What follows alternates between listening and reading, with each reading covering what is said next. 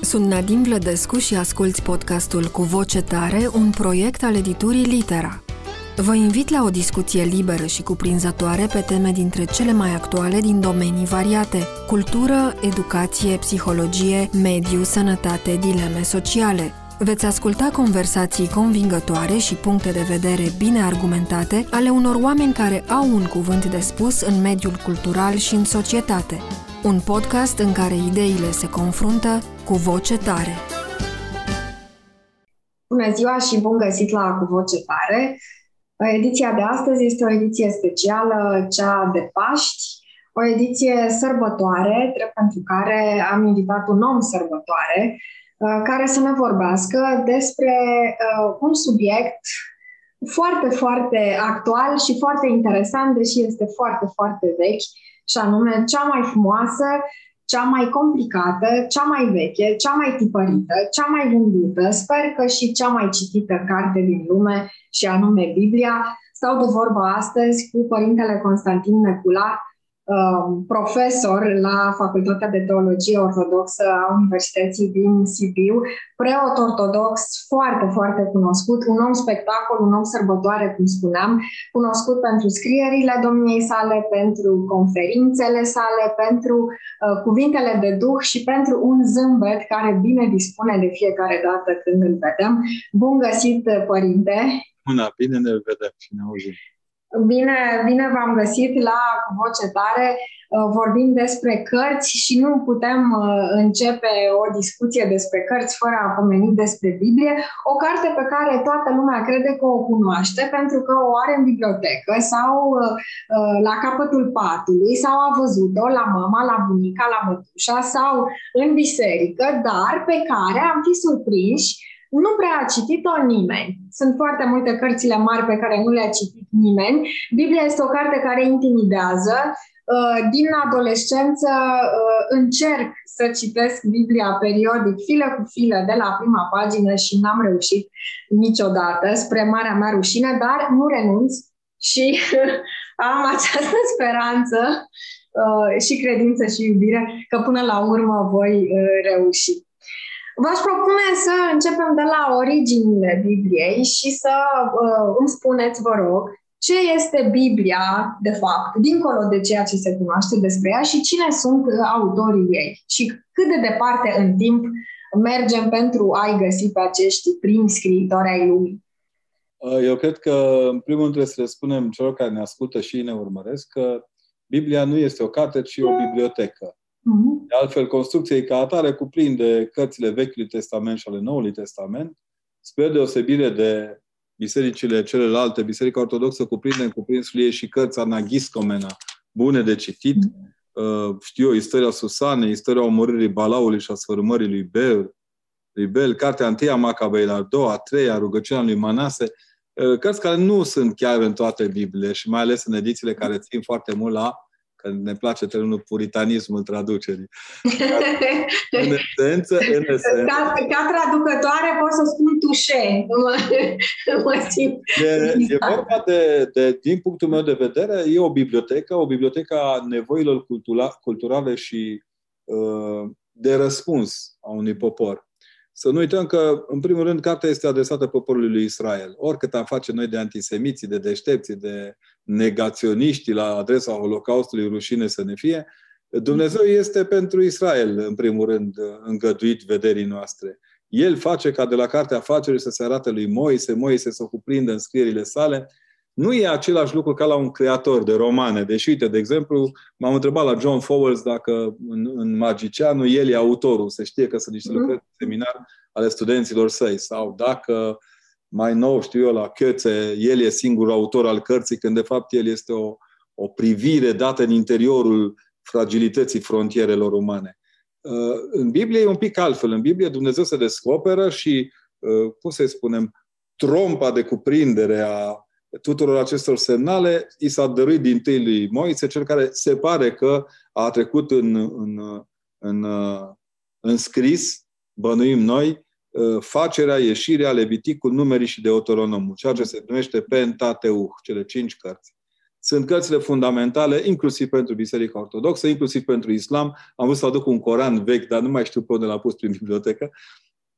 Un Coran, o ediție foarte veche, care la rândul său începe cu lucrurile acestea. E clar că limba în care s-a scris este ebraică, ea este tradusă foarte târziu, Septuaginta se traduce în Alexandria relativ târziu și poartă cu sine toată zbaterea aceasta de cuprindere a gândurilor lui Dumnezeu în gândurile noastre. Mie asta mi se pare fascinant, că noi tot vorbim cine e autorul. Noi ca la știri. Ăla a dat golul și celălalt a schimbat tabela de marcaj. Aici e vorba de o, între, o împreună trăire a lui Dumnezeu cu noi. Există un ruach al lui Dumnezeu, un duh al lui Dumnezeu, care se manifestă prin oameni, inclusiv în Scriitură. Sigur că urmează apoi Cartea lui Iosua, Navia judecătorilor, Ruta, regilor, care sunt cărți istorice, povestesc intrarea lui Israel în istorie, creșterea poporului Israel. Mie mi-a plăcut foarte mult profeția. Am și scris o carte pe activitatea învățătorească a profeților din Vechiul Testament. Ei erau vase alese, erau cei prin care curgea Duhul lui Dumnezeu. Dar nu înseamnă că erau niște fericiți.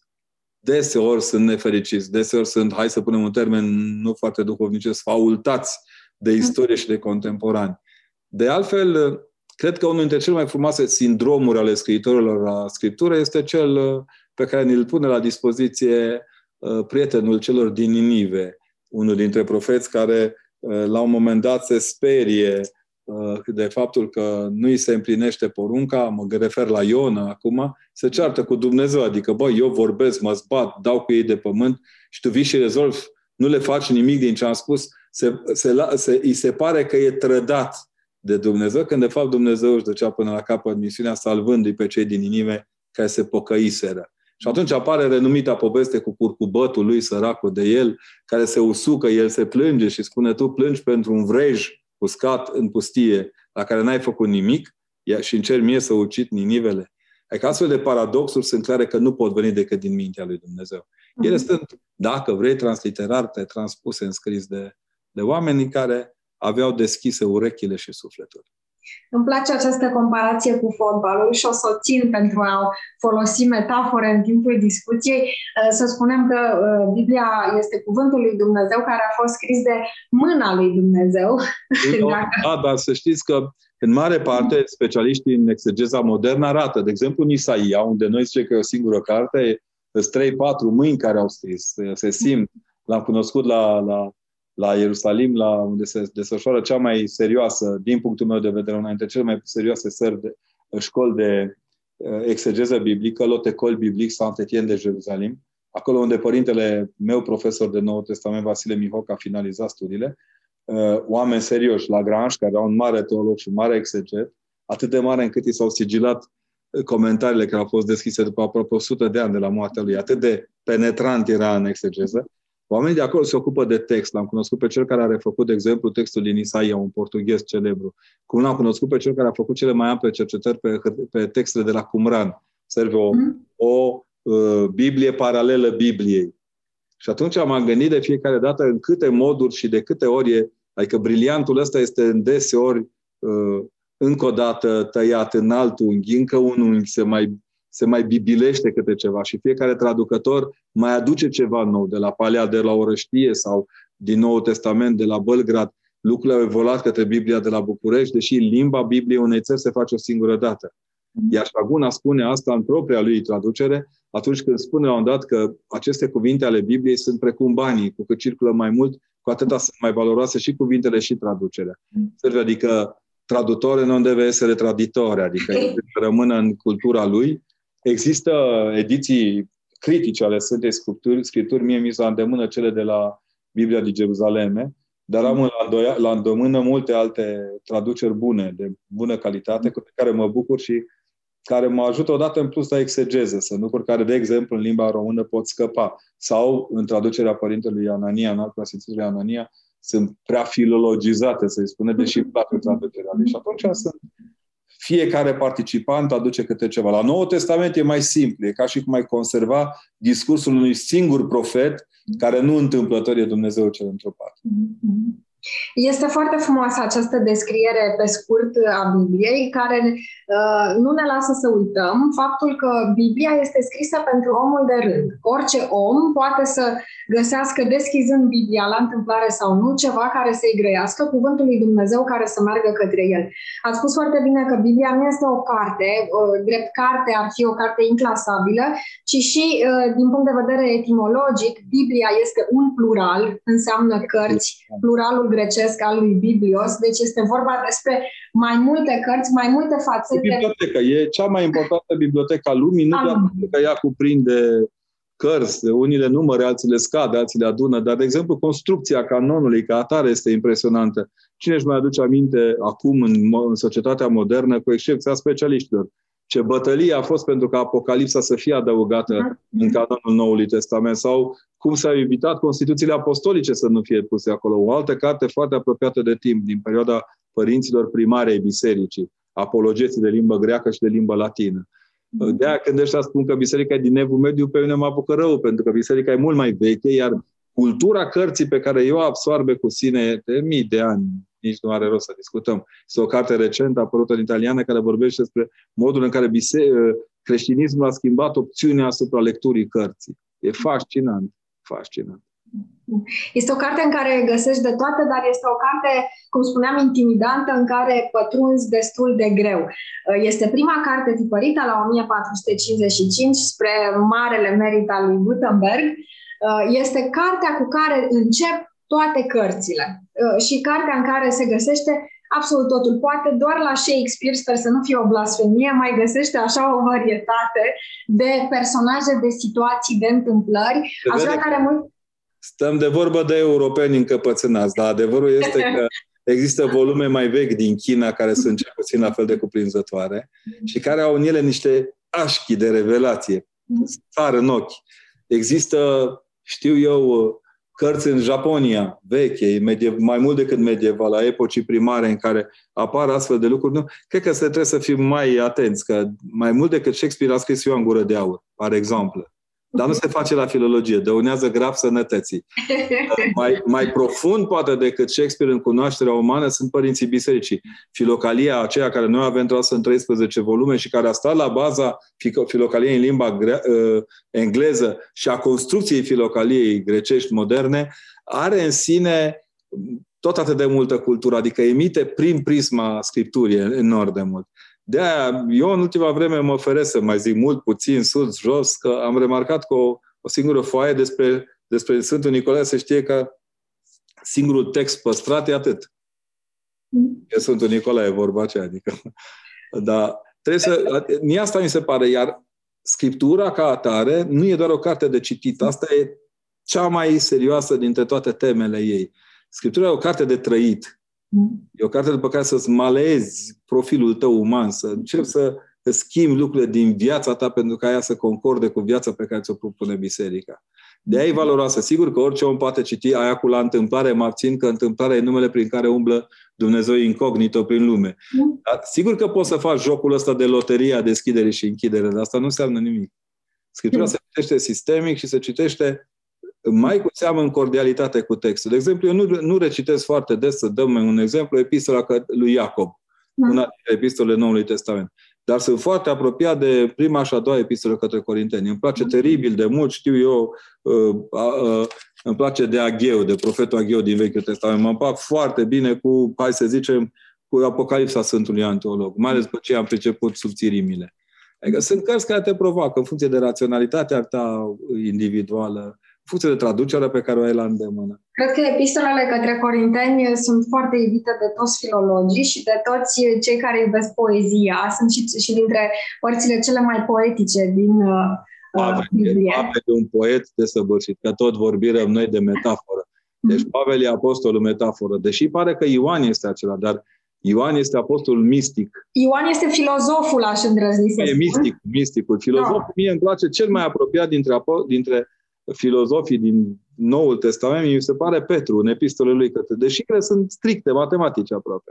Iar uh, Luca, care este un medic, nu? un mm. domn doctor, face o diagnoză asupra rostirilor lui Hristos. Este logic el, el este logicianul. Marcu scrie în aramaică, este un Hristos extrem de popular, extrem de popu- aproape de popor. Matei, care are o viziune uh, de vameș, știe să pună în valoare ultimile perle din pungă, le așează corect, le pune, aduce din ce înseamnă să, să fii om al legii obișnuit cu argumentarea. Este Evanghelia în care se citează cel mai mult din Vechiul Testament. Căci scris este, arătând prin asta că în Hristos se împlinesc profețiile mesianice. Mm. Avem patru evangeliști, patru evanghelii pentru patru puncte de vedere. Trei, ca orice jurnalist serios, plus unul pentru că e vorba de Dumnezeu.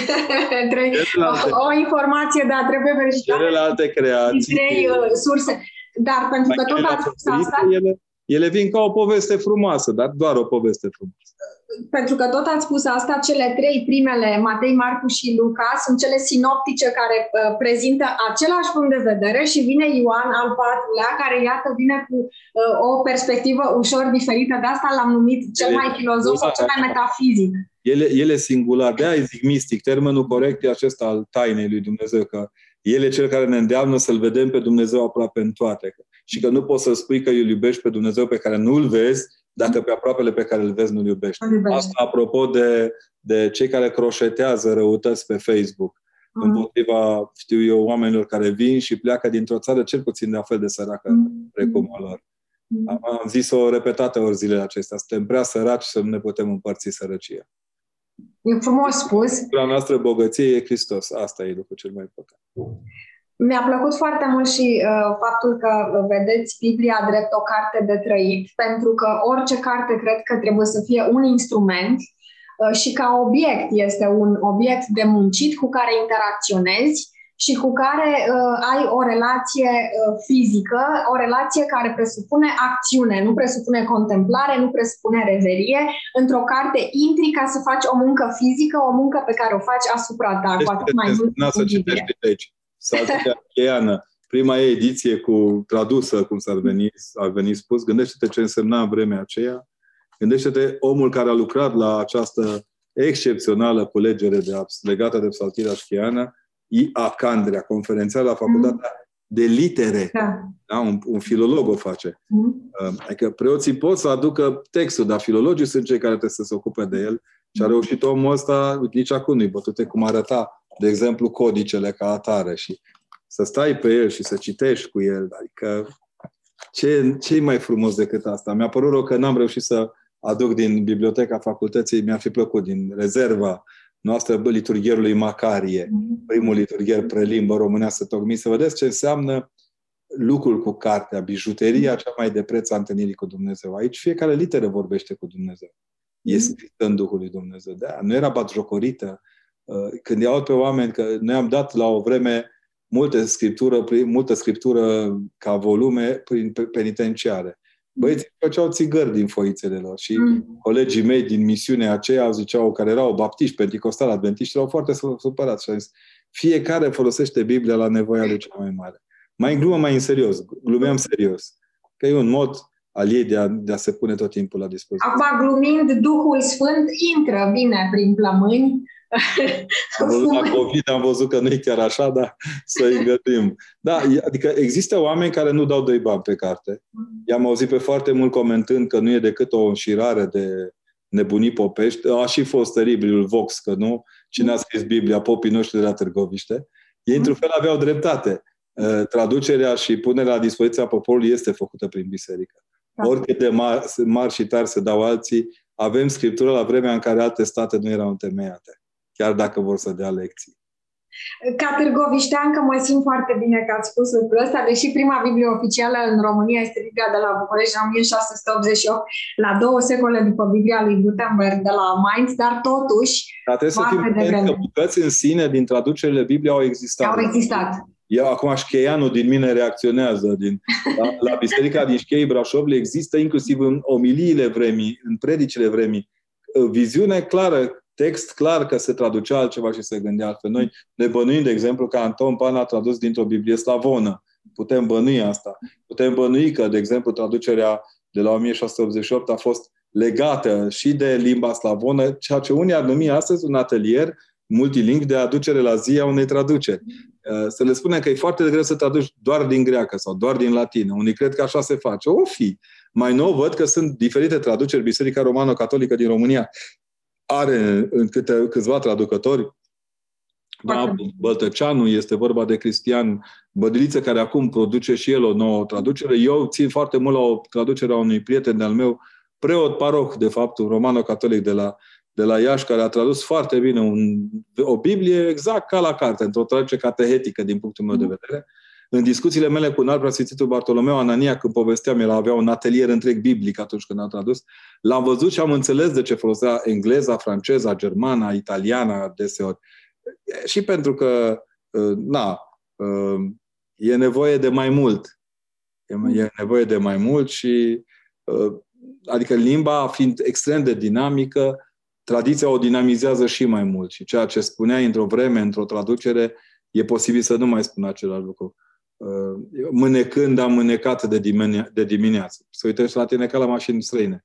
Dacă spui că e din uh, latinescul manecatum, adică a alerga, deja mm. e altceva. Deci suntem într-o lume în care eu zic că se poate lucra foarte bine. Se poate și se reactualizează. Este o carte foarte veche care vorbește despre vremi de mult apuse și care... Uităm cum îl cheamă pe părintele romano-catolic Edi Pătrașcu. Un om absolut remarcabil care a dat o traducere admirabilă în limba română. Cinste traducătorilor Bibliei și cărturarilor care au această răbdare și această putere de concentrare pentru că uh, cred că asta îți trebuie ca să pătrunzi în hățișul Bibliei.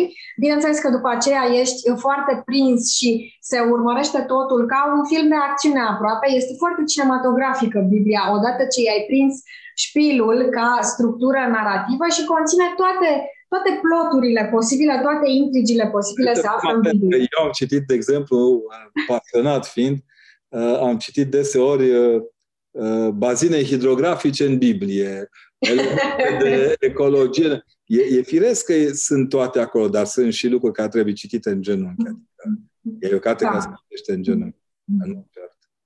Acum, pentru că am vorbit de ce trebuie citită, chit că uh, poate nu mai trebuia spus, dar totuși e bine să ne reamintim.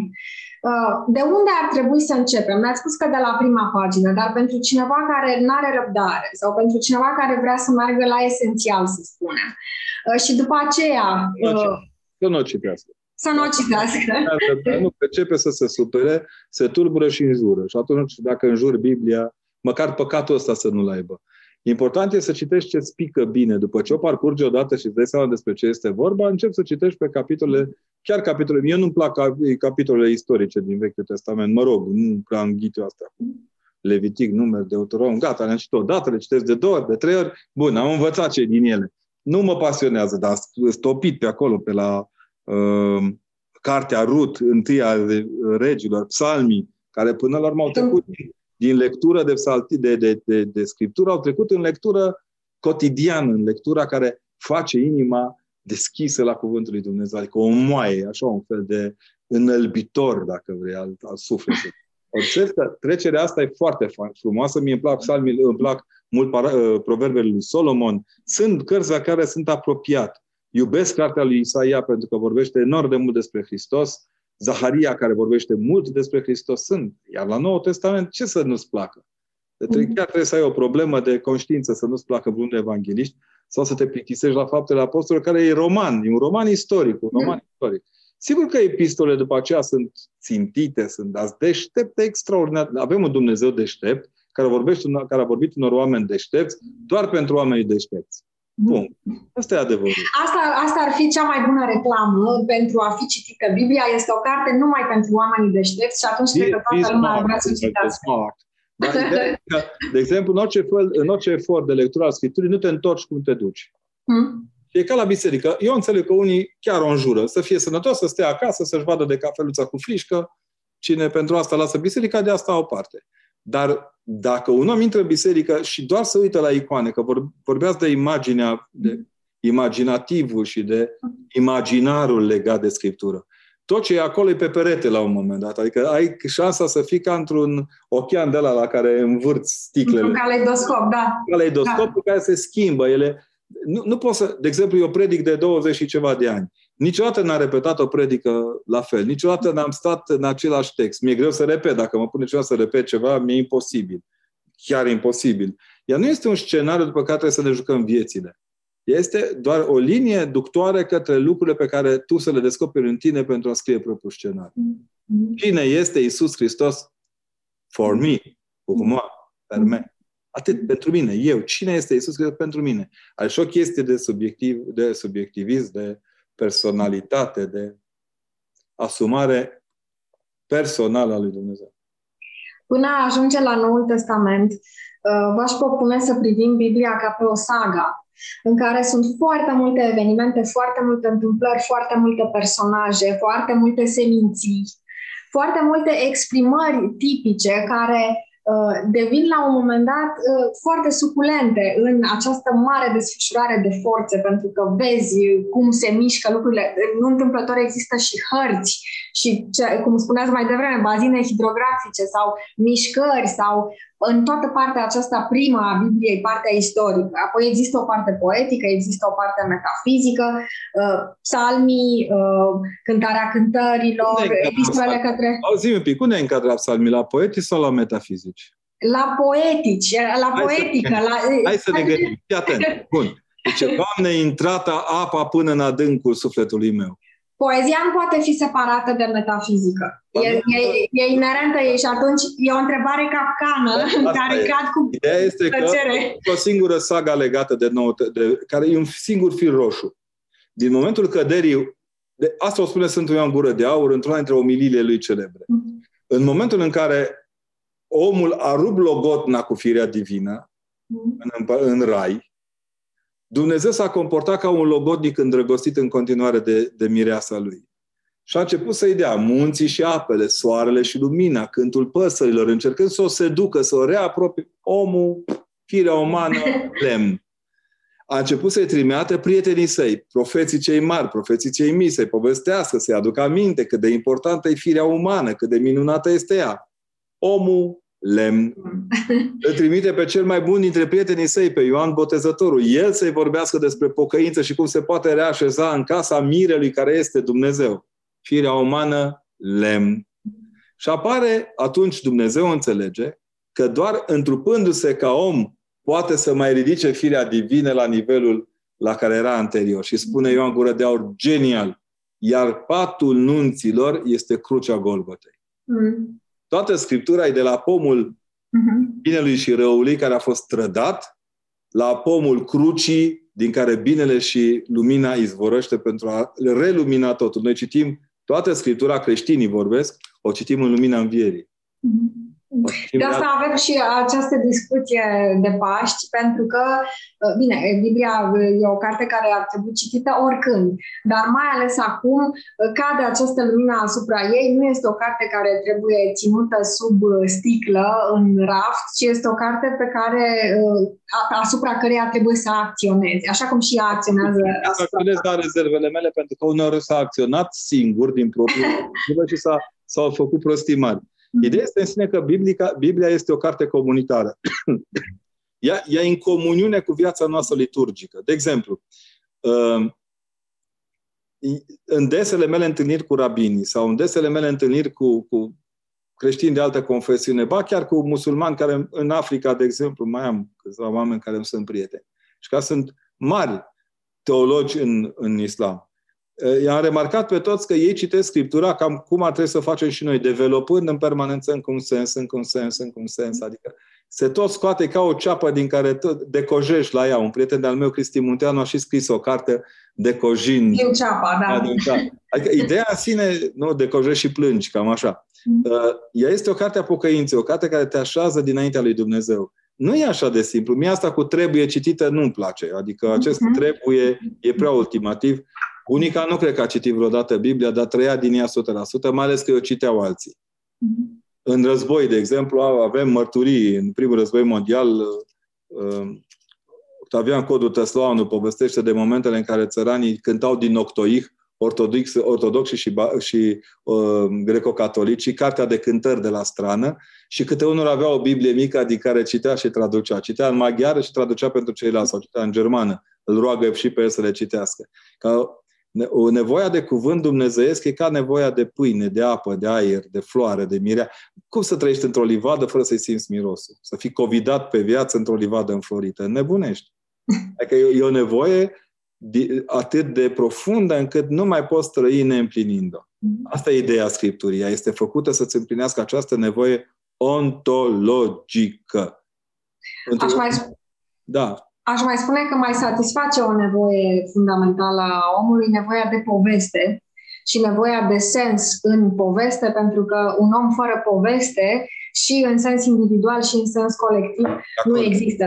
De altfel se și spune că dacă nu se poate povesti, atunci înseamnă că nici nu a fost. Pentru că Biblia în sine este o poveste. Păi toată Veste... predica bisericii este o repovestire a... Unii zic că popii repetă ce în Biblie, dar despre ce să vorbească? Despre manualul vânzătorului de înghețată pe Marte? Uite, nu m-am gândit să scriu o carte de... Cred că nu, nu e uh, departe de manualul autostopistului galactic. Merge. Da, da, aia da, a fost așa. Dar ideea este că, la un moment dat, Biblia are o normalitate a lecturii ei, are ritmicitatea ei, are tandrețea ei, are discreția ei. E foarte discretă. E o carte extrem de discretă. Și cât e publicată, e publicată așa, am și niște ediții mai noi și mai vechi și am, uh, am tot primit dintr-o parte, dintr-alta, am o Biblie de studiu pe care mi-au oferit-o colegii mei de la edituri. Deci sunt, sunt atât de multe moduri, dar este o carte de, de tandrețit, de mângâiat, de dansat cu ea. De, de cum să spune, nu, evreii au dansul torei, dansează cu Scriptura, e o bucurie că o au. Noi am pierdut asta. Mhm. Matematic, citând noi din Ioan 3 cu 4 și din Matei 5 cu 4, am uitat că ea este o ființă vie. Toată teoria veche a, a lecturii Vechiului Testament o vedea ca pe o carte vie. De au și sărutăm, nu? Mhm. De o purtăm în procesiune în timpul liturgiei, să o arătăm, e vie, e, ea emite, ea face parte din organismul ființial al bisericii. Ea este cum să-i spunem, vocea bisericii. E vie și e prezentă, dar totuși unde încape atâta tandrețe, încape și cruzime și sunt multe episoadele din Biblie uh, crude, crude la adresa omului și este o cruzime în aparența lui Dumnezeu față de uh, credincioșii săi. V-aș propune să trecem în revistă câteva uh, episoade importante din Biblie, pe care le cunoaște toată lumea, dar um, pe al căror sens poate nu îl pătrunde toată lumea, pentru că uneori uh, sensul este ascuns de uh, spectacolul episodului respectiv. De exemplu, uh, potopul și uh, arca lui uh, Noe, uh, Sodoma și Gomora, uh, Iosif și frații săi, Um, Samson și Dalila.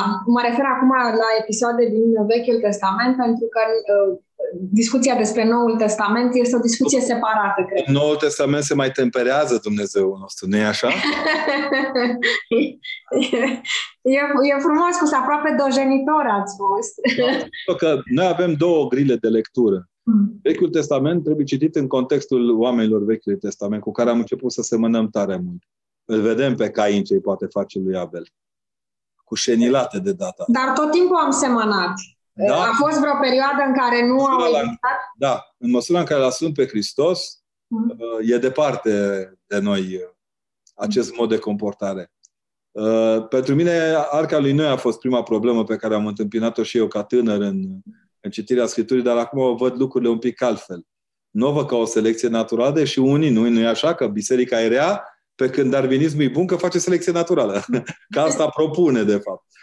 E o selecție care are în ea foarte multă cumpănire și foarte multă gândire. E soluția scriitorului la momentul tensionat în care lumea părea că e stăpână și e ea Dumnezeu. Faceți-vă aminte că înainte de momentul ăsta, sau de momentul turnului Babel, în care au construit un zigurat cu care să-L atingă pe Dumnezeu. Uh, sunt episoade care vorbesc nu despre duritatea lui Dumnezeu, ci despre prostia oamenilor.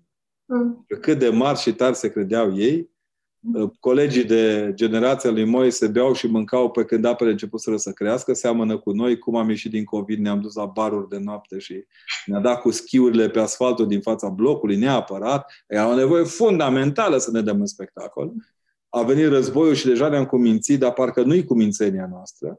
Uh, toate lucrurile astea arată fir, suci, su, suceala din firea umană. Nu are treabă cu Dumnezeu. Mm-hmm. Dumnezeu e doar de parte stă arbitru. arbitrul eleganțiarum, așa, adică amendează acolo unde nu este eleganță. Sunt momente grele, poate că profetul care cheamă ursul ce mănâncă pe copii, mie mi se pare mai dureros, dar uh, arată dată în plus că gura mare atrage urșii. Adică e, e atât de parabolă spuse încât uh, sunt greu credibile, dar sunt războaie foarte multe, sunt întâmplări foarte multe. În Iosif și frații săi, dacă fratele lor n-ar fi fost vândut, aruncat și uh, vândut încă o dată, ce s-ar fi ales de poporul Israel? Adică asta arată odată că cei care lucrurile care sunt de nebăgate în seama de către oameni devin piatra cea din capul unghiului. Mhm. Toate îl prefigurează pe Hristos. Arca lui Noe prefigurează biserica, Iosif vândut de frați, răstignit, cu haina pătată de sânge, mhm. este Hristos pe cruce. Toate celelalte pomenite și de dumneavoastră în episoade îl prefigurează pe Hristos. Toate învață omenirea cu Hristos. Duminica aceasta am avut duminica aceea în care se vorbește despre luarea crucii și urmarea lui Hristos. Despre care cruce vorbește Hristos înainte de înviere? Erau două bârne și atât. Doar în lumina învierii lui Hristos aceste bârne au căpătat altă semnificație și și-au căutat și-au căpătat finalizarea pe care El o are de la lume. Și până la urmă îi ținem noi lecții de cruzimea lui Dumnezeu când Fiul Său cel unul născut moare pentru noi. E un pic cam mult. Mhm. Ele tot spun unora și altora. E singurul Dumnezeu din lume care și-a dat Fiul să moară pentru ca fiii noștri să nu moară pentru El. Mm-hmm. Foarte frumos spus, foarte poetic, ca dovadă că Biblia este, are această uh, valență poetică uh, foarte vizibilă dacă te uiți cu atenție și toate aceste episoade din Vechiul Testament care au tâlcul uh, umanității în, în ele, până la urmă, într-adevăr, uh, prefigurează... Nu da aparențelor, Biblia e despre om. Uh-huh om care are nevoie de un Dumnezeu să se întrupeze pentru ca să-și revină. Asta e toată treaba. Și că tot, tot vorbim noi de Paște. Până la urmă, toată viața noastră e un Paște. O trecere. Sărbătoare, da. Tot timpul suntem într-o trecere. De la naștere la moarte și de la moarte la viață. Și iarăși, de fiecare dată trebuie să știm lucrurile acestea, că noi suntem într-un Paște continuu. Uh, marea vieții din fața noastră este o mare roșie în care doar Hristos ne poate trece și ne poate salva. De aceea Biblia se citește pe parcursul întregii vieți. Mm-hmm. Ea nu e doar o carte de sărbătoare, e o carte de deznădejde, în momentele de deznădejde, de boală, de moarte, de înviere, de naștere, de plâns, de râs, de... Nici nu stau să mă gândesc câte lacrimi au spărat literele din câte o carte de genul acesta. Toate au marcat într-un fel sau altul existența lumii. E cartea care în mod cert a stors cele mai multe lacrimi. E adevărata e răscruce de vânturi Aici e răscrucea de vânturi, de fapt. Aici e cea mai mare descriere a tot ceea ce am încercat să cuprindem. Poate este o întrebare uh, nepotrivită, dar vă pun această întrebare ca unui filolog uh, sau ca unui om căruia îi place să citească. Care este uh, episodul preferat din Vechiul Testament? Sau personajul preferat? Sau pasajul preferat? Din orice punct de vedere l-ați privi, fie doar și ca măiestrie a scrisului sau măiestria a poveștii. Nu mai spun de înțeles sau de uh, pilda deșteaptă care există peste tot în, în Biblie. E personajul din Biblie care place cel mai mult e Dumnezeu. Se vede că știe ce scrie. E fascinant. N-am, n-am pagini. Am pagini pe care le evit pentru greutatea înșirării unor date. Dar mm. când am fost în Țara Sfântă și am văzut că nu mai țineam minte cum au intrat pe unde au intrat, ce cu Gileadul, ce cu câmpia aia, ce m-am rușinat și am luat-o de la capăt. Mm. Am chiulit de la ora de istorie. Și nu-i frumos. De exemplu, cine mai știe astăzi că locul în care se botează Hristos Domnul este locul prin care poporul Israel trece din pustie către Țara Sfântă. Și că, sau de exemplu, apropo de atlase biblice, uh, că altitudinea Betlemului la 777 de metri. Cine mm. poate gândi la chestiile astea? Adică, chiar sunt lucruri pe care dintr-o dată le descoper. Mă, mă, mă pasionează mai nou Ierusalimul în vremea Mântuitorului. Joachim Ieremia, Ieremia să o carte întreagă. Am tot soiul de cărți.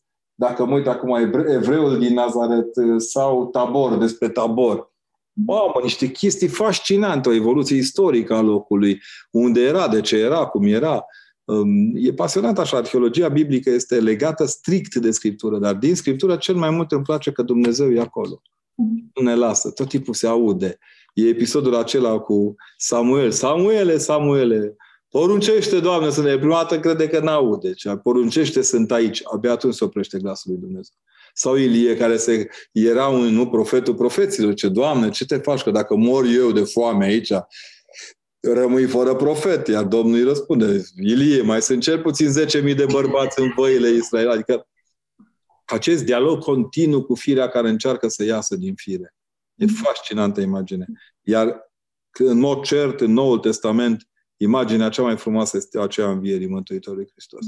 Deși îmi plac scurtele cuvinte, știu eu, cred, Doamne, ajută necredinței mele, sau uh, legate de uh, imaginea văduvei care se bucură de întoarcerea copilului său la Nain, sau mi-e drag Iair, mi-e foarte drag Iair, e colegul nostru, e popă ca noi în Capernaum, cam așa, știi? Și are o fetiță care într-o situație de criză, o iubesc pe Olga Greceanu, scriitoarea noastră, care a pus atât de bine în valoare acest episod încât a creat un roman. Din nefericire, suntem prea deștepți să citim Ebediezerul ei. E prea, e prea teologic, nu știu cum să spun. Mie mi se pare că aici e greutatea și frumusețea Scripturii. Și e izvor pentru tot ceea ce înseamnă operă literară și poetică, chiar, chiar științifică a lumii moderne. Ce n-a citit Scriptura nu e om de știință.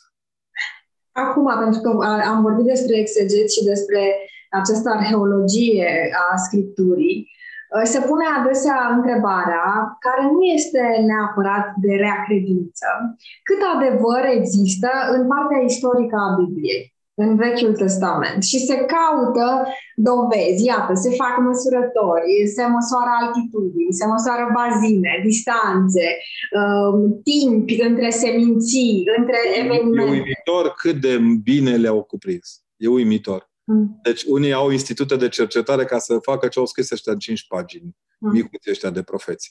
Mm. Adică descrierile lor sunt atât de, de atente încât îi se face frică. Sunt lucruri care, de exemplu, câtă viață, eu când eram, eu când am făcut fizică, învățam despre protoni.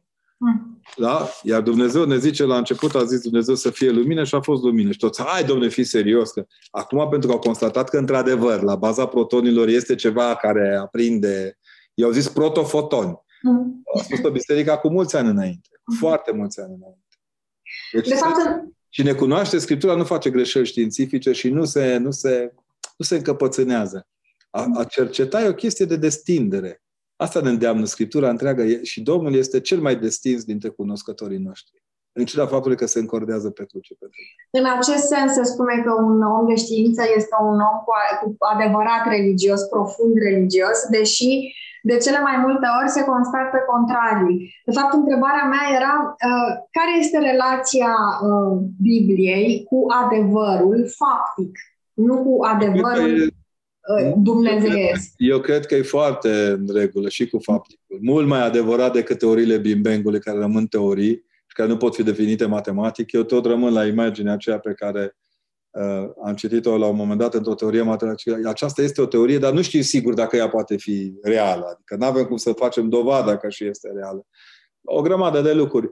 Uh, eu spus în, în frații Karamazov, a bătrânului către tânărul Karamazov, îi spune părintele la un moment dat, Zosim, că uh, minunea nu e decât un adevăr pe care încă ochii noștri nu-l percep ca atare. Mm-hmm. Adică în fond și la urma urmei, ce este adevărul, nici Hristos n-a vrut să răspundă, pentru că, întrebarea, în, pentru că adevărul nu este un ce, e un cine. Mhm. Sau un cum. Sau un cine. Cum da. este mecanismul? Nu e, nu e, nu e, vezi că mecanismul arcei lui Noe nu ne convine, dar a, a perpetuat specia umană și animală în limitele unei supraviețuiri.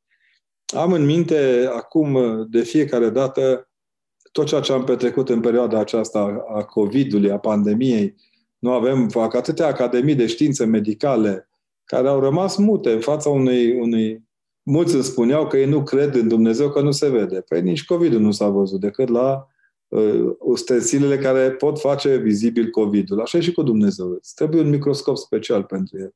Și nu e o chestie de apologetică. Eu tot le spun la elevi în licee, mă rog, domnilor, domnițelor și domnișorilor. Nu mă interesează dacă credeți sau nu. Să fiți sănătoși. Asta e chestie pur personală, responsabilitatea fiecăruia. Dacă vreți să fiți niște acrituri și niște bătuți în cap, sunteți liberi, e dreptul vostru. Biblia oricum oferă plusul de orizont prin care poți la un moment dat să te apropii de orice carte. Mă uit în spatele dumneavoastră și orice carte de acolo poate fi citită. Dacă știi Biblia, mai cu seamă că într-o vreme Biblia ne învăța limba română. Nici acum în Biblie nu avem translated by training, n-a mers Hristos să facă coaching cu apostolii, nu i-a trimis nouă niciun fel. N-a... Efortul ăsta de a înnoi limba Bibliei este limitat de o demnitate a rostirii limbii. Și asta e toate limbile pământului.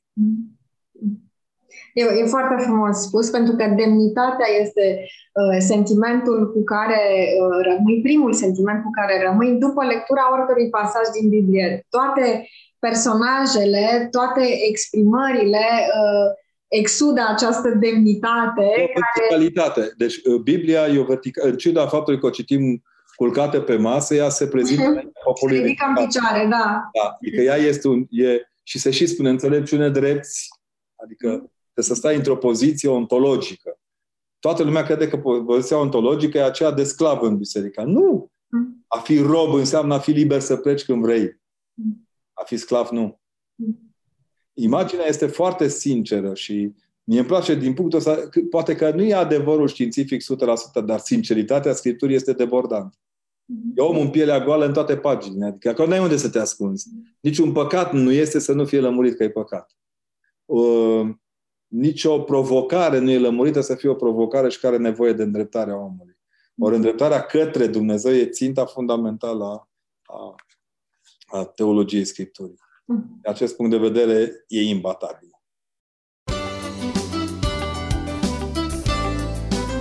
Ascultați cu voce tare, un podcast al editurii Litera.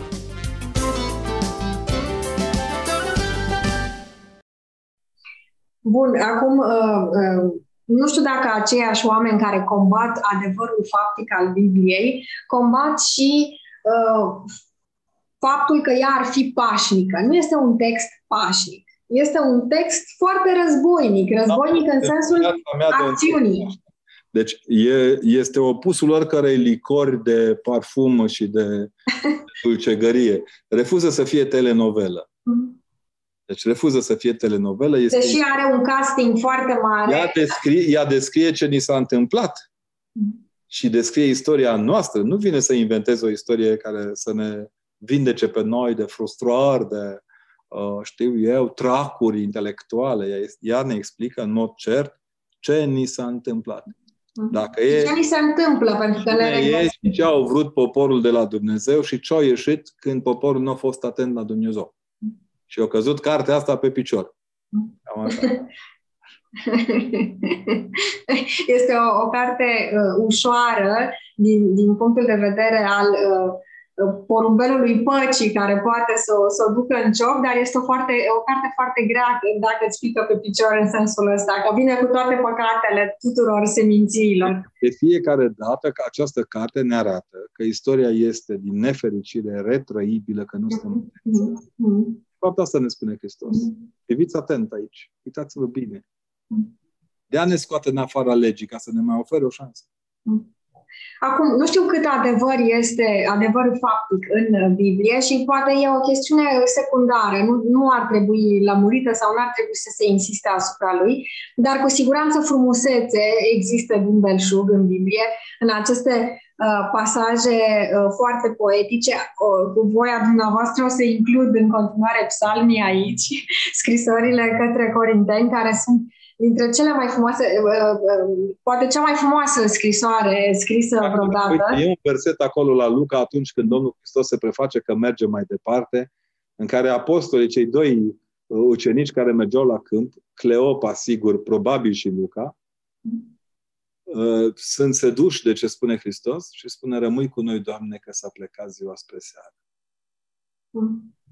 Sau poemul lui Simeon, acum sobozește pe robul tău, stăpâne, după cuvântul tău în pace. Sau cea mai frumoasă declarație de dragoste a unei mame către fiul său. Mărește suflete al meu pe Domnul. Cântarea Maicii Domnului după buna vestire la întâlnirea cu Elisabeta. Mm-hmm. Ce poți să vezi mai frumos decât asta? Ce mamă îi cântă un cântec mai măiestru făcut și mai adevărat decât acest mărește suflete al meu, suflete al meu pe Domnul?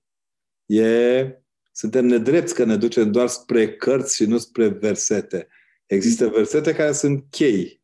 Până și acel cu și a zis Dumnezeu să fie lumină sau se plimba Duhul lui Dumnezeu pe deasupra apelor și pământul era netocmit și gol, adică total gol.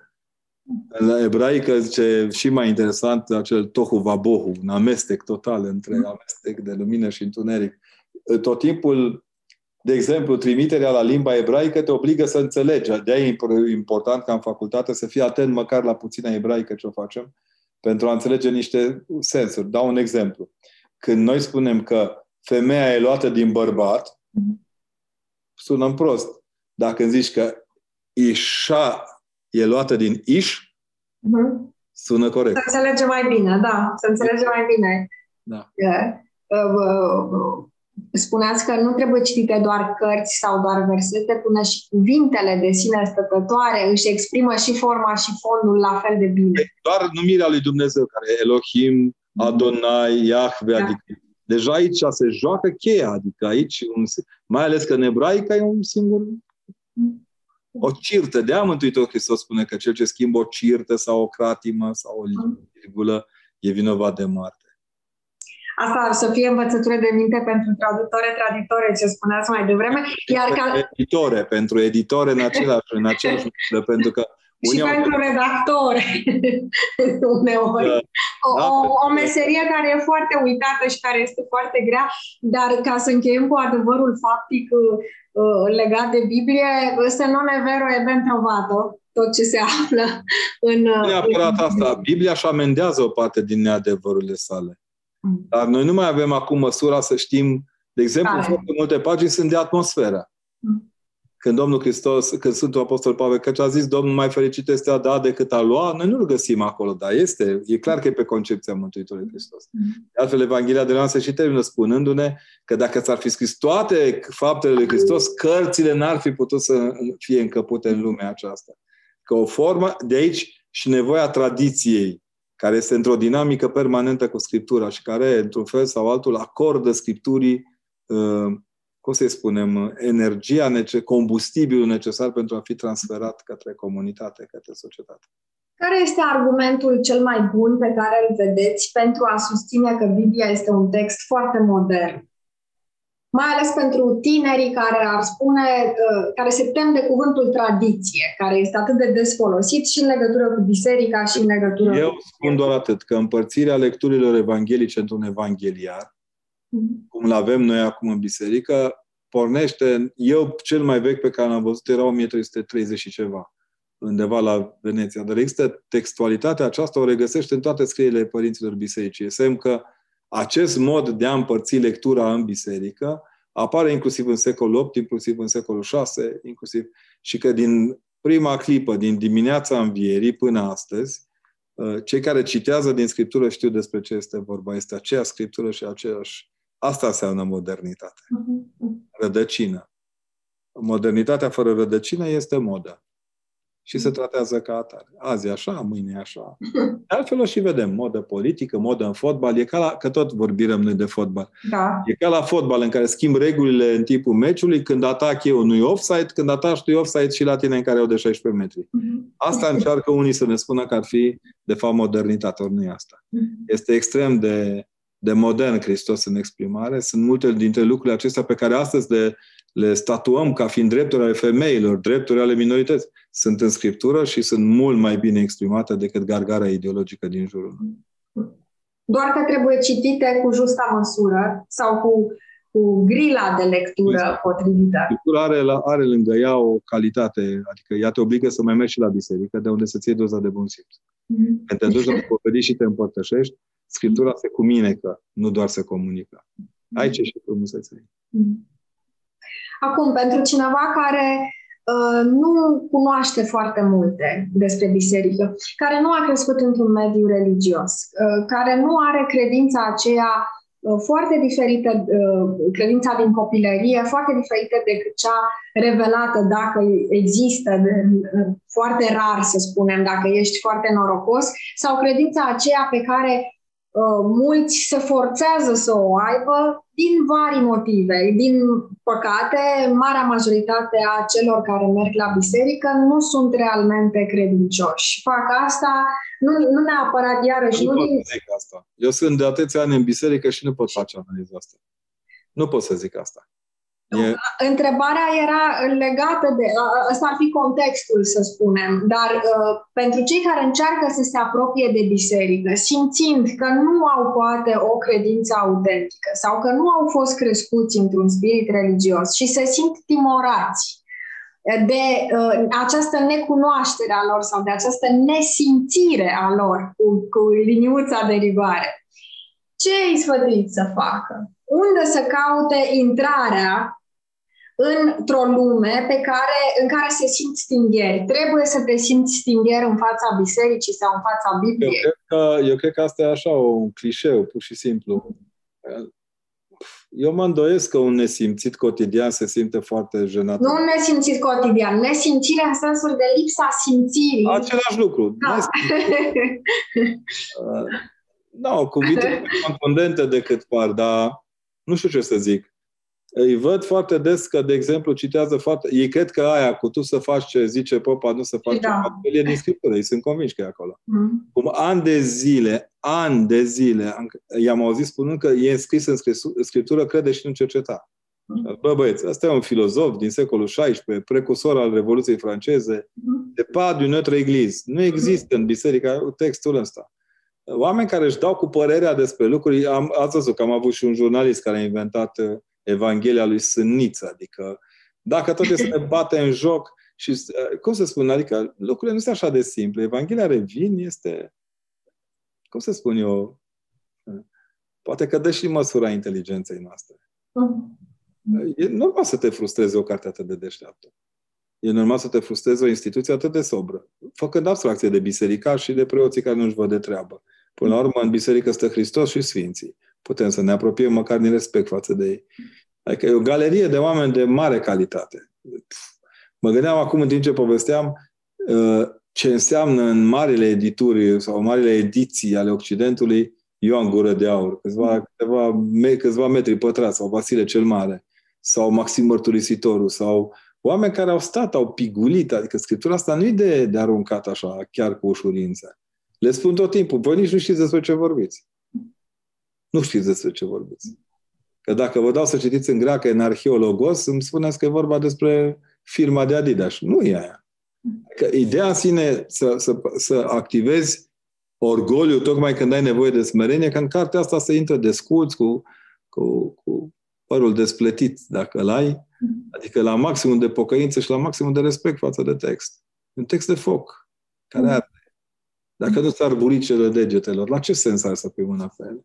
Dar Scriptura nu, nu, se poate, nu, e, nu este carte de citit uh, uh, așa, pe sector, pe sesiunea de vară, într-un fotel. Mm. Revin, Scriptura este un manual de supraviețuire la toate vremurile urâte pe care le trăim, indiferent ce generație sunt. Mm.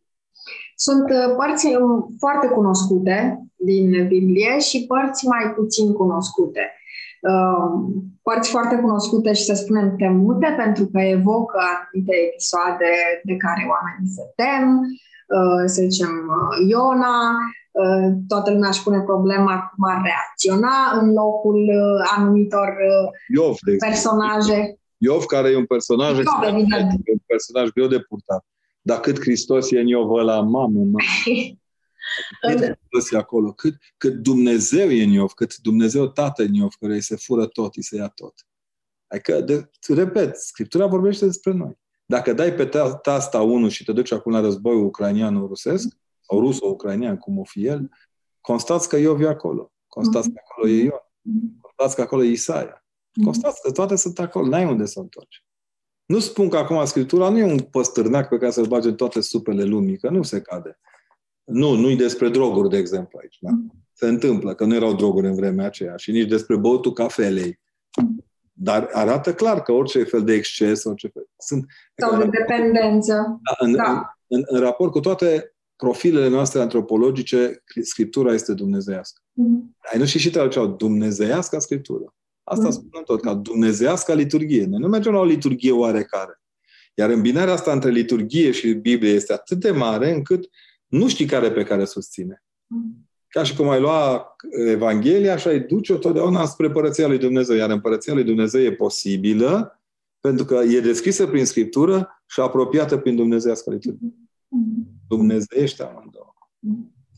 Ceea ce voiam să vă întreb uh, este uh, care dintre pasajele, să spunem, mai puțin cunoscute ale Bibliei, nu vreau să le numesc obscure, bănuiesc că toate au uh, lumina, reflectorul asupra lor la un moment dat, la personaje, unui credincios. La pe Hortensia Papadat Bengescu se spuneau că personajele sunt personaje reflector. Unde umblă ele, luminează cadrul. Asta e Scriptura, de fapt. Unde o duci, luminează. Dar dintre aceste uh, părți ale Bibliei mai puțin cunoscute, care ar fi uh, unele pe care le-ați vedea, uh, nu vreau să zic iarăși că trebuie, musa iluminate? Ce să zic, n-am, n-am avut preocupare. Ce nu este cunoscut, foarte, foarte cunoscut și ar trebui cunoscut mai bine în Biblie? Nu, cred, cred că ea pur și simplu se lasă descoperită. N-are, nu. Ea nu are hachițele astea, nu este Duhul Sfânt nu are ifosele lui Paulo mm. Coelho. Din fericire. Da, e mai simplu și, și faptul că folosește cuvinte simple. Nu, nu găsește aici nicăieri entelehia mentis sau prostie. Mm. Nu are o fenomenologie. Mm. Da, vine Hristos că am venit să vă vestesc o fenomenologie nouă. Nu ai nicio treabă. De altfel, e atât de simplu cât la un moment dat Hristos zice, luați, mâncați, acesta este trupul meu. Vezi, dintr-o acesta tot, acesta este sângele meu. Deci, dintr-o dată te afli în această stare reală de a te întâlni cu un Dumnezeu extrem de fizic, extrem de destins, extrem de calm, extrem de primitor. Dar asta e taina, până la urmă, a, a, a întregii Scripturi. Este o, e spărtura aia din acoperișul casei prin care săracii tăi prieteni te aduc dinaintea Dumnezeului celui bogat în ciuda paraliziei care te face de nedorit în centrul uh, societății. Mm-hmm. Mie aici, la parabole, mi se pare că avem foarte mult de lucru. În ciuda faptului că domnul Preșu a scris o minunată carte despre parabole, uh, toate izvoarele lui fiind de sorginte germană, sunt niște parabole la fel de complicate. Mm-hmm. Iar partea aceasta franco-italo-iberică, unde cuvintele se așează altfel, unde părinții sunt mai prezenți în comentariu decât la protestanți, arată o superbă reașezare, adică scrisă cu izvoare catolice, protestante, dar de limbă italiană, franceză, mm. spaniolă sau uh, de, de nuanța asta sud-americană, și acolo sunt câțiva dintre mari teologi, mm. uh, te se schimbă, adică e o, e o complicitate a Duhului Sfânt în a descoperi de fiecare dată profunzimea noastră prin profunzimea gândirii noastre și prin cuvânt, prin limbă, pentru că să nu uităm că Biblia este cuvântul lui Dumnezeu și că la început a fost cuvântul. Da, eu, mi place tare mult traducerea asta italiană, il verbo del Dio. Mm-hmm. Verbul lui Dumnezeu mai mult decât cuvânt. E cuvântul Extra. Pentru că presupune acțiune, presupune această intenție de a te mișca, de a face, de a fi viu și prezent. Cum spuneați că prezența este de fapt. Un termen uh, la Chiril uh, al Alexandriei care vorbește despre logos spermaticos. Bine, uh-huh. se uh-huh. la noi pe tema asta e jenant, da. Acest logos spermaticos e deja, el când intră, deja produce, fecundează gândirea, o face să rodească, îi dă rod. Uh-huh. Nu e un cuvânt simplu. Uh-huh și faptul că povestim amândoi și zâmbim și suntem destinși, arată că l-a rodit undeva, că ne-a bucurat că am povestit. Cuvintele Scripturii sunt cuvinte de aur care sunt topite de 100 de ore, adică ele sunt tot timpul decojite, decoamate, reașezate, re, regândite, ele sunt în folosul nostru, nu sunt, nu avem o scriptură dușmană omului. E un manual iezuit, să spunem, deși n-am nimic cu iezuiții săraci. Nu, a, nu e un regulament de funcționare internă, nu e statutul Partidului Comunist Român în care dacă ai greșit, ești băgat la pușcărie. Uneori fără nicio argumentare legică. Mm. E pur și simplu. E altceva. Mm. E cu totul și cu totul altceva. Îmi place această nuanță de fecunditate, pentru că nu este o carte sterilă și nu este o carte statică și fie activ și treaz rămâne cel mai puternic Apostolul că face pescar de oameni. N-are nu zice, băi, intrați în șomaj. intrați din pescar, vă faceți pescar de oameni, veți fi viu, adică veți fi legați fundamental de cea mai importantă pradă a, a cuvântului, care e omul. Uh-huh. Sigur că au existat sfinți care nu sunt Antonie de Padova, care vorbea peștilor, dar e un singur Sfânt Antonie de Padova. Uh-huh. Un altul care vorbea, nu German, care vorbea leilor, dar e un singur Sfânt German. Adică trebuie să ne păstrăm măsura. și Francis care le vorbea păsările. Toate, toate aceste limbi, toate, și toate aceste limbaje se găsesc în Biblie și mă gândesc la uh, iarăși la Pavel Petre Corinteni, iarăși pentru că aduc uh, discuția către filologi și către traducători, că de-aș vorbi toate limbile pământului tot degeaba, uh, fără cele trei pe care le-am pomenit la da, Și de ce construcție e acolo? Pentru că uh, el arată că în credință, în, în nădejde și în dragoste este toată cheia existenței noastre. Mm-hmm. Credința fără nădejde și dragoste este o credincioșie stearpă. Nădejdea fără credință și dragoste este insuficient așezată în sens, iar o dragoste fără credință și nădejde este uh, un fel de soporific, așa, să dormim mm-hmm. bine noapte, atât. E o amăgire.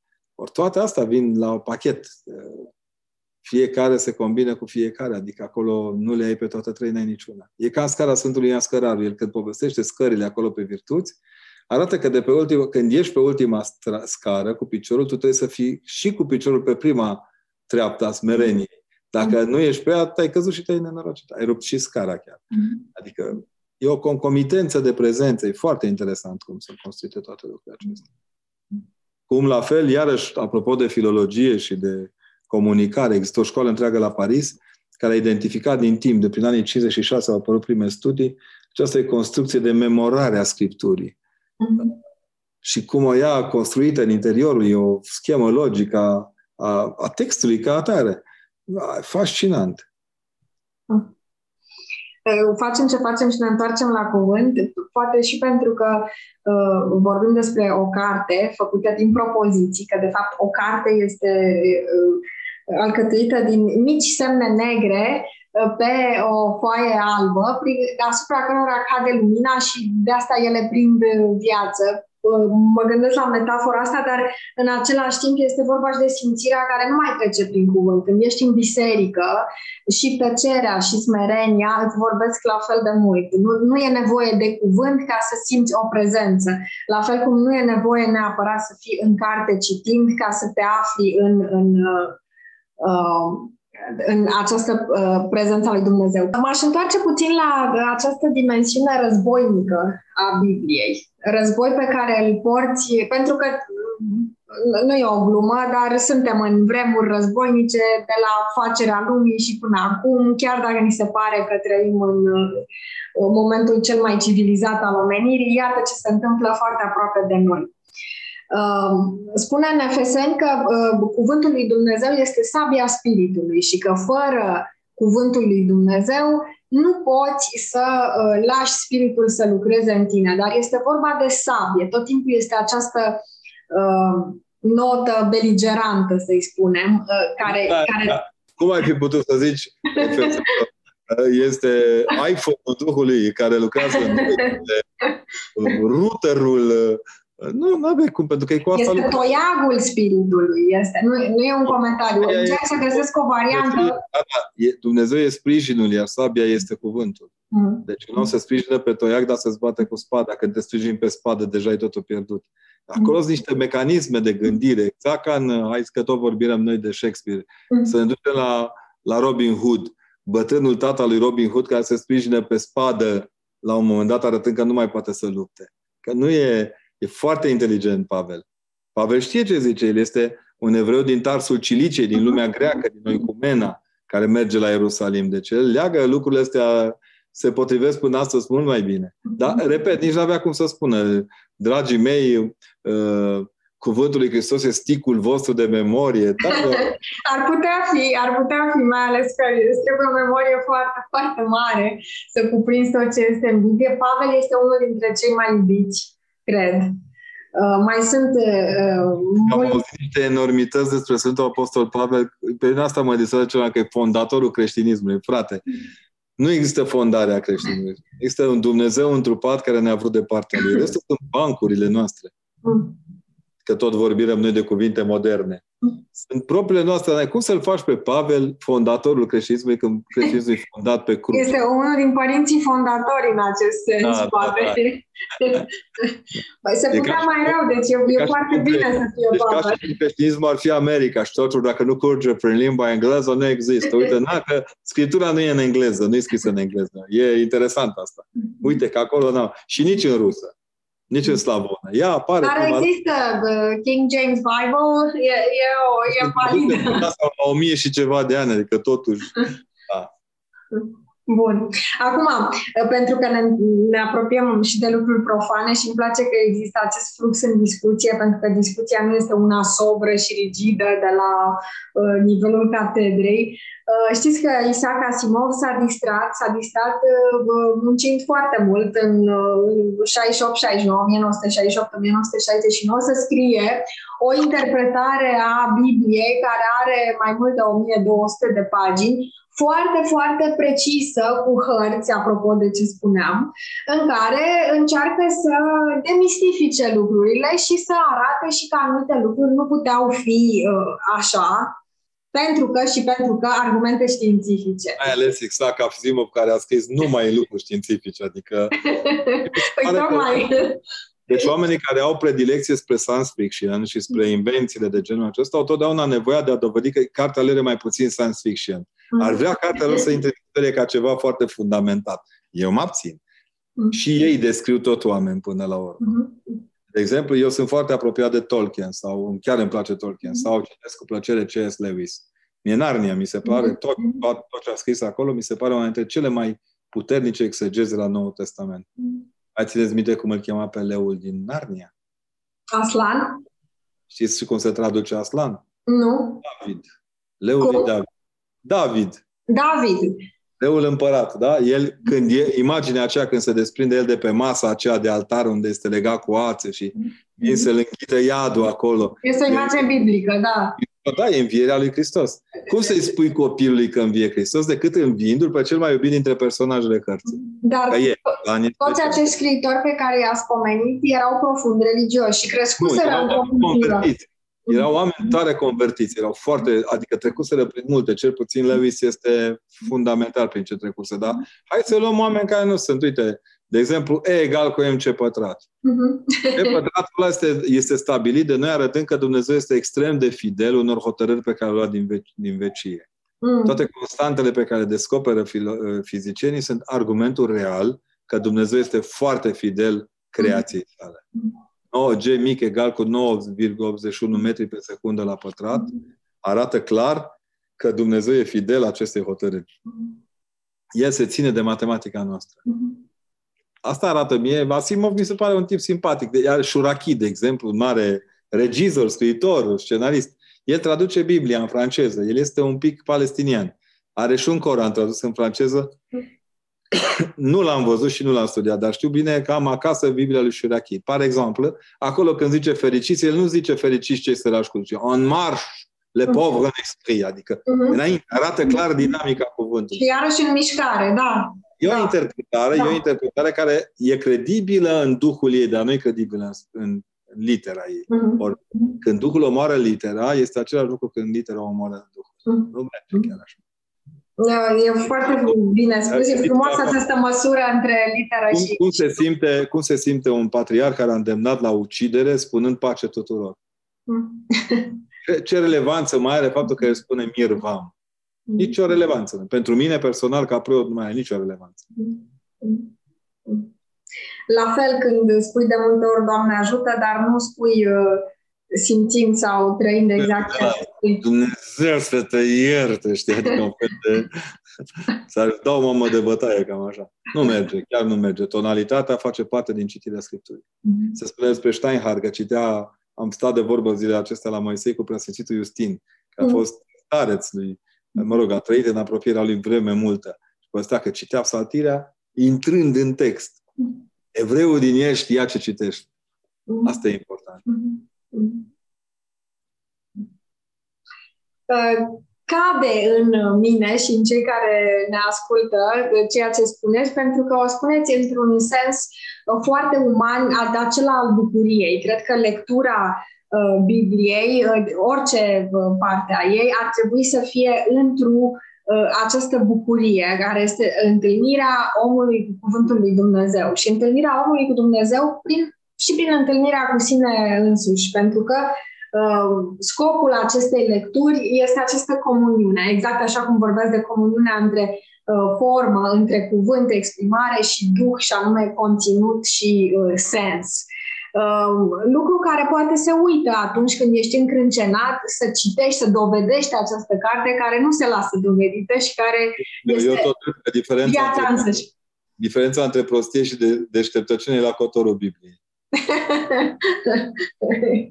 i-am, uh, i-am făcut reclamă în multe forme, deși, după cum spuneam, este cea mai uh, vândută carte. Nu știu dacă e cea mai Ar fi cea mai vândută cu adevărat. Da. Este cartea în care iudele stau pe fiecare rând. Are un text celebru, Părintele Arsenie Boca, în care explică că fiecare om care, care caută să se apropie de Isus îi stă în cale câte o iudă. Mhm. E și Acum, la, la textul ei. M- Mă bucur că ați spus lucrul ăsta pentru că mă gândeam uh, care este adevărul, dacă există un adevăr al unei evanghelii uh, după Iuda. Și care este adevărul acelor părți din Biblie despre care se spune că au fost scoase, uh, că au fost uh, uitate, lăsate în umbra istoriei ca să nu Ca beciurile știrbească. Vaticanului. Astea sunt ca becile din Biblioteca Vaticanului. Ca unul care am umblat prin becile Vaticanului, trebuie să asigurăm pe oameni că această instituție respectabilă știe să protejeze. nu ascunde nimic. Nu le ținem beci. Mm. Poate că ascunde, știu eu, sigur e câte ceva de ascuns peste tot, dar să fim serioși. Cum arată beciurile Vaticanului? Uh, Sunt mult mai luxoase decât multe dintre bibliotecile noastre. Sau la Toledo, de exemplu, unde m-am încăpățânat ca un cap sec să mă duc să văd și eu manuscrisul de la Dionisie Areopagitul, Mm. despre îngeri, despre... Intri, sau la Oxford, când am reușit să intru într-o bibliotecă în care am vrut să văd și eu, să citez un manuscris, să văd și eu cum arăta un manuscris de acolo sau de acolo. M-am îmbrăcat în haine COVID cu mult înainte să existe Mm. COVID. Și cum am da? un marțian care dădea pagini, sau nu, care îi se dădeau pagini. Nu mai spun de puțin un fragment din Evanghelia de la Ioan pe care am reușit să-l văd, dar care cu adevărat m-a emoționat. Adică Mm. cine iubește cartea, iubește și părțile din ea. Mm. Uh, Și acum eu am acasă manuscrise de secol 8, 17, 16, 17 ale unora dintre ale traducerilor din Ioan Damaschini, sunt un Ioan Damaschini. Dogmatica lui Ioan Damaschin, păstrată de la 1702 în camerele unor maici care citeau la ea în chirilică până de curând. Sigur că edițiile astea noi, tascabile, cum zic italienii, sunt frumoase, ne încântă, ne stăm pe ele, dar ale erau... Există o bijuterie a întâlnirii cu lucrurile acestea. De-aia nu-i cred pe băi, oamenii cu lucruri ascunse în Scriptură. Scriptura e revelație. Cum poate să fie o revelație ascunsă? Ce a șoptit Hristos la urechea lui Tom, o altă evanghelie și nu știm noi? Adică sunt penibile, Mhm. Ca și codul lui Da Vinci, adică exact aceeași notorietate intelectuală am mai avut eu odată în discuție la, la Cristi Tabără, în prima mea emisiune pe, sau a doua, că prima a fost alta despre istorie, dar una a fost despre mormântul lui Isus Hristos la cu Maria Magdalena. Mm. Nu întâmplător Dumnezeu m-a purtat după aceea la Ierusalim ca să văd că tot ce prezentau ei ca fiind vai, mormintele, erau de foarte multă vreme descoperite la biserica aceea Dominus Flavit, unde a plâns Domnul Hristos. Ei au filmat de acolo și au unit imagine, că știi cum e când vrei să joci barbut, știi să joci barbut. Când ești un farsor, poți să învârți orice. Cartea era și penibil scrisă. Și penibil. Mie mi se pare mult mai important ce facem noi când citim, cântăm prohodul în Vinerea Mare. Textul de acolo e mai aproape de mormântul lui Hristos decât aberațiile lor. Da, mă rog, asta e opinia unui pop ortodox din Evul Mediu, n-am nicio treabă chiar. De mult nu mă mai privesc speculațiile pe seama lui Hristos. De, mult, de foarte multă vreme. Și nici n-ar trebui să ne privească. Și ni... E atât, de, e atât de mult Hristos în Scriptură încât dacă citești Scriptura, n-ai timp de alte prostii. Acum există o parte a Bibliei uh, care este uh, foarte temută și foarte uh, greu de digerat, uh, o, o parte care, să spunem, nici nu este atât de citită, uh, Apocalipsa. O parte în care toate personajele devin altceva. De, de examene am dat noi la Apocalipsă, mamă, mamă. Iată, tocmai, pentru, tocmai pentru că îți vindeci frica numindu-ți dușmanul. Mm-hmm. Și Așa că- atingându-l, cum spune, cum, cum Studenților în primele spune zile de COVID. După ce îi vor da un nume bolii, lucrurile se vor ușura.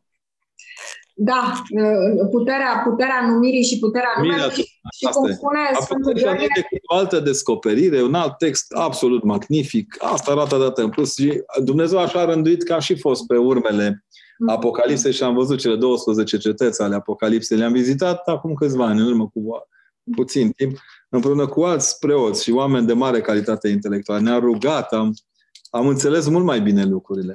Adică cum munca trebuie citită Apocalipsa și cum trebuie înțeleasă? răbdare, cu răbdare și fără fițe, adică la modul în care nu este știrea de la ora 5. Mhm. Apocalipsa vizibil este o construcție de text care se adresează îngerilor bisericilor, adică episcopilor.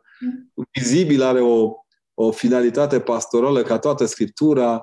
Nu trebuie supraevaluat nimic de acolo, că la 666 le-au stat ăștia de ne-au rupt. Bai, Cesa, Chesaron, Neron, dar după el Hitler nu-l văd altfel decât tot 666. E drept că și domnul Pițur, care la numărul de la mașină, tot 666. Deci există așa un fel de hai să ne dăm rotunzi că lucrurile sunt... Apocalipsa e un text frumos, simplu. Aș spune că se joacă cu focul și că este o ispită acolo și nu... Eu, m- eu m-am bucurat de fiecare dată, deci vin uh, trăirea pe teren la Efes, la Pergam, la Sirmium, la Tiatira, puh, m-a topit. Deci m-a topit. Nici nu era nevoie neapărat de toate astea, dar m-a bucurat foarte mult. M-a impresionat foarte mult Filadelfia, la Odiseea. Sunt lucruri care pot fi văzute, călcate, se vede că au fost definite istoric. Uh, Tot ceea ce este construit acolo în, în imaginea pe care o propune, ea a și intrat ultima în canonul Scripturii. Multă vreme, eu tot râdește. Acum să-i fi speriat Dumnezeu, Dumnezeu cu sfârșitul lumii, când aproape 200 de ani nu s-a știut de ea. Adică, despre ce vorbim? 200 de ani asta proști, așa? Ca ăștia care cred că ei au, ei au venit cu Biblia în limba română, eu te le spun celor care au, au tendința încă de a ne evangeliza. Și am zis, mă, oameni buni, veniți-vă în fire, Dumnezeu. Nu ne-a lipsit de revelație. Când noi sfințeam voroneț, unii încă scobeau banane. Adică să fim serioși. Există un mod istoric de a vedea lucrurile acestea. Apocalipsa este una dintre cele mai istorice cărți pe care le are Noul Testament. Ea are valoarea istorică a faptelor apostolilor. Sigur că ea poate fi interpretată, sunt chei și chei, dar uh, întotdeauna una dintre marile patime ale exegeților este să nu zică mai mult decât a spus autorul cărții. Când exegetul scoate mai mult din ea decât a putut să zică autorul, trebuie să meargă la culcare cu un distonocal, secția de psihiatrie, adică e într-o zonă a nebuniei, a patologicului. În rest, e și ea o carte de trăit. Mai ales că ea se termină așa exabrupto, după ce face acolo, eu tot zic, le tot zic asta, mă distrez tare, că oricum Hristos biruiește fiară la, târzi, la sfârșit și îmi place că acolo zice, cel ce mărturisește aceasta zice, da, vin curând, amin, vino, Doamne Iisuse, Maranata, Domnul vine, adică e atât de... E, o vedem la liturghie. Liturghie de liturghie, Domnul Maranata. Uite, Apocalipsa. E foarte reconfortant acest gând că Dumnezeu este prezent și vine, chiar dacă uneori noi nu suntem prezenți la întâlnirea cu El, dar Dumnezeu este. El curge pe noi. Curge, e, de, dacă e după Zygmunt Bauman, e cea mai lichidă făptură din toate lichiditățile lumii actuale. Și nu mă refer la finanțe. Mm-hmm. E, e cordul tuturor cardurilor de lichidități. Când vom învăța asta, vom fi salvați. El spune simplu, eu sunt alfa și omega, omega că tot vorbim de, de apocalipsă, începutul și sfârșitul, cel din tâi și cel de pe urmă. Adică, hai să fim serioși, unde să încadrezi? Fără Hristos, ce suntem? Niște anonimi, fără, fără capacitatea de a ne citi propria istorie. Și oricum, fără Hristos, totul este deșertăciune și dunare de vânt. N-am vorbit de Ecleziast pentru că iarăși este un pasaj foarte cunoscut și Ecleziastul este un personaj foarte special în, în Biblie și cuvintele lui au fost, pentru că îți spuneați de interpretări, tălmăcite și răstălmăcite ad nauzeam, dar adevărul lor rămâne dacă am citit corect, știu, știu și eu ce să zic, învățăturile lui Neagoe Basarab către fiul său Teodosie sau ale împăratului Vasile pe Bizantinul, le-am citit corect, n-am mai avea atâtea probleme. Astea sunt cărți de leadership. Eclesiastul este prima carte de leadership. Dacă știi să o citești, încheie aceasta unui om care conduce, dar are înainte și uh, vastitatea istoriei, ne-ar mai ieși din ifose. N-am fi patroni chiar toți, că ne, dacă ne angajăm o femeie de servicie, că avem deja firmă și suntem patroni. Ori Eclesiastul ce ne spune? Că totul e deșertăciune. Deșertăciunea deșertăciunilor. Totul e deșertăciune. Atenția aceasta pe care o dă și, de fapt, știm toți că la un moment dat murim, că devenim hrană viermilor, că nu o să ne fie chiar moale. Adică finalitatea este atât de lângă noi încât nu mai vedem. Părinții bisericii vorbesc despre uh, părinții care se pocăiau dormind în groapa în care urmau să fie înmormântați. Aici e Eclesiastul. Această umilință și spuneam mai devreme, Sfântul Gheorghe, trebuie să-ți atingi dușmanul, trebuie să atingi balaurul ca să-l poți învinge. Cam la fel se întâmplă și cu frica. Uh, ca să o poți birui, trebuie să fii în contact cu ea, uh, în contact în sensul ăsta foarte fizic și material, așa cum și lectura Bibliei, spuneam, este un, un lucru foarte practic până la urmă. Uh, o abordare foarte modernă, aceea pe care ne-ați prezentat-o astăzi în această discuție și pentru care vă mulțumesc. Podcastul cu voce tare se încheie întotdeauna cu o întrebare Uh, pentru toți uh, invitații, indiferent de temă și de momentul discuției, care este cea mai recentă carte citită sau uh, cartea pe care o citiți acum? Ne-ați arătat-o mai devreme. Două, trei, mai multe. Eu am o rubrică se cheamă Picătura de carte. În fiecare zi la tribuna scriu, prezint câte o carte, dar numai în limba română. Dar eu fiind apropiat de, de cărțile în limbile străine, de exemplu, îmi place teribil de mult asta, la Casa Construită Sula Sabia, Mhm.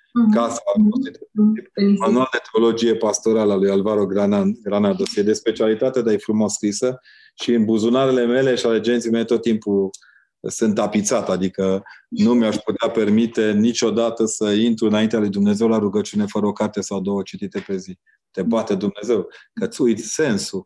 Nu, noi nu trăim din milogeală, trebuie să muncim pentru ceea ce... În sudoarea frunții noastre să ne câștigăm cărțile pe care le scriem și le citim pentru ceilalți. Ați vorbit din lumină ca un adevărat cărturar și mulțumesc frumos pentru această ediție. De fapt, un fariseu care a vorbit despre cărturărie, cam așa. Sperăm că nu.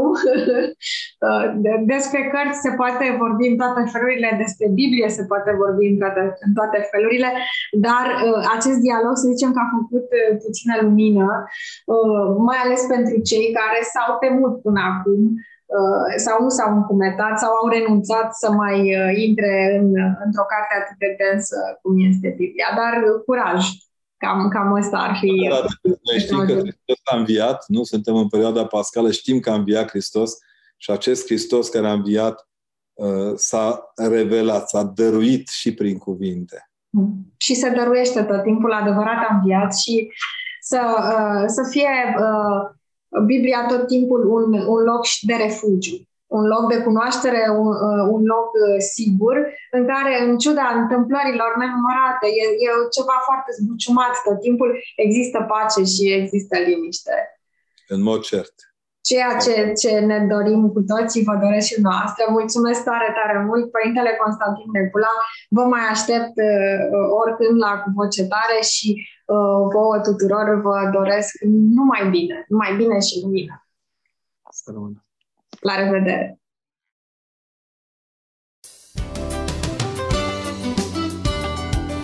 Ați ascultat Cu Voce Tare, un podcast litera cu Nadine Vlădescu și invitații săi. Podcastul cu voce tare poate fi ascultat pe Spotify, SoundCloud, iTunes, Apple Podcast, Google Podcast, pe canalul de YouTube al editurii Litera și pe blog Litera.